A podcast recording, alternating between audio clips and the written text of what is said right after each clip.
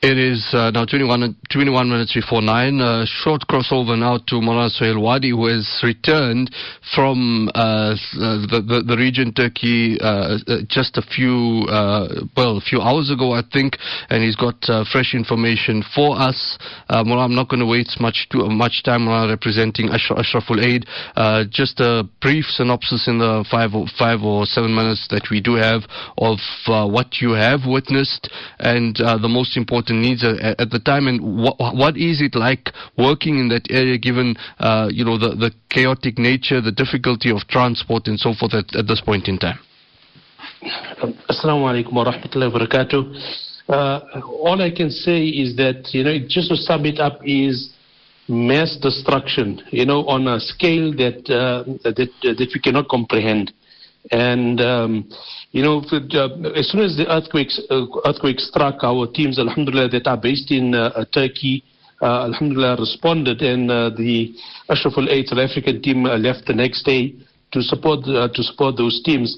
And you know, just the the, the areas you know that has been devastated, a large amount of, of of, of people, as we know, close to now 30,000 people that have passed away. I know those are the sort of official reports, but my, my personal uh, opinion is that, you know, it's much, much more than that.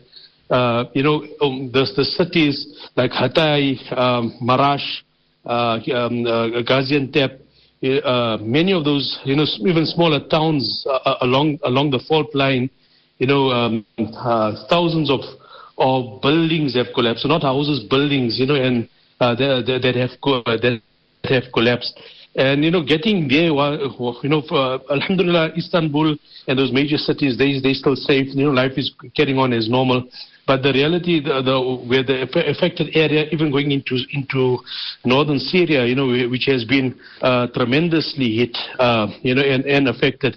You know, just to just to just to give a highlight, you know, one of our of our colleagues, you know, he has lost 30 family members and, um, you know, because of lack of transportation, because of, of lack of facilities, you know, the, the airports have been shut down. You can only fly into Gaziantep.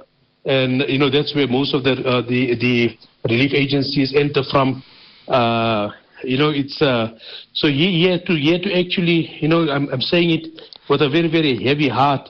You know, as he has to go collect a few family members, put them in the his car, put him in a back seat of his car. These are the these are the janazas that he has to take and transport them like that. And like that, you know, there are so many more cases uh, uh, like that. So, you know, utter devastation. Um, you know, many NGOs, uh, especially search and rescue, that uh, that have come. I think the reports were that about close to 100,000, uh, there are close to 100,000 search and rescue workers uh, you know, that are trying frantically, you know, to to to to rescue people. Obviously, now it's probably uh, it has reached now search and recovery, uh, you know, for most people. And you know, the utter utter devastation. Uh, you know, in many buildings, unfortunately, it's you know, it's not possible for any government, you know, to be able to reach out for, for all the rescue agencies to be able to reach out to every uh, building that has collapsed.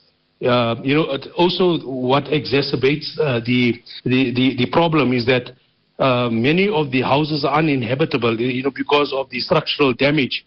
So, for example, we were at a place where a building had collapsed and they were doing search and rescue. And as we were giving an interview, you know, the building behind us almost uh, started to creak.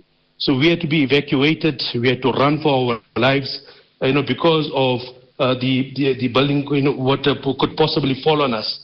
And like that, you know, thousands of people have now become displaced. You, they can't go into their homes because there's, you know, there's always these aftershocks that are, uh, that, are, uh, that are happening. And now they're being housed in uh, tents, uh, in like in parks and in different uh, open areas. And, you know, it's exceptionally cold. Some of the areas, you know, are below, uh, you know, minus 5 degrees, minus 3 degrees. And it's exceptionally, exceptionally cold. So the situation is uh, really, really uh, dire. Uh, people are trying their level best, but it's really, um, you know, the, the, the, scale of, the of destruction, I think that is really, really shocking and heartbreaking. And well, then quickly, ba- based on what you've seen and based on what you've described, the most important call at the moment, uh, you know, as difficult as it is, uh, probably you, have got an uh, idea of where we stand and you know what what lies ahead. So very quickly, uh, the the call for assistance in this regard. So, so, the, so the most important that that, we, we that we will suggest is funding because uh, the needs are changing day by day and, and area by area. So some, some sometimes people need food, sometimes they need clothing, sometimes they need shelter. And I think at this point in time, funding because it's the most liquid and most easiest to be able to, to get goods that are required. At that point in time, you have to triage the the needs uh, the, the needs at at, at uh, at this point in time. Also, you know, a lot of people have called us, we want to come, we want to volunteer. Uh, my personal opinion is that, uh, you know, general volunteers are not required. What is actually required are very specialized like search and rescue, uh, search and rescue teams. Even many of these teams, you know, the, the, the, conditions in which they're staying because all the buildings, there's no hotels. There's, some of them are staying in, uh, in stadiums, you know, in tents themselves, you know, so it's really, really tough for even some of the for, for, for some of the search and rescue teams. May Allah subhanahu wa ta'ala reward them and all those people that, uh, that are assisting. My my personal opinion is that you know the organizations that are working on the ground continue to fund them because the needs are so vast and changing and changes uh, day by day.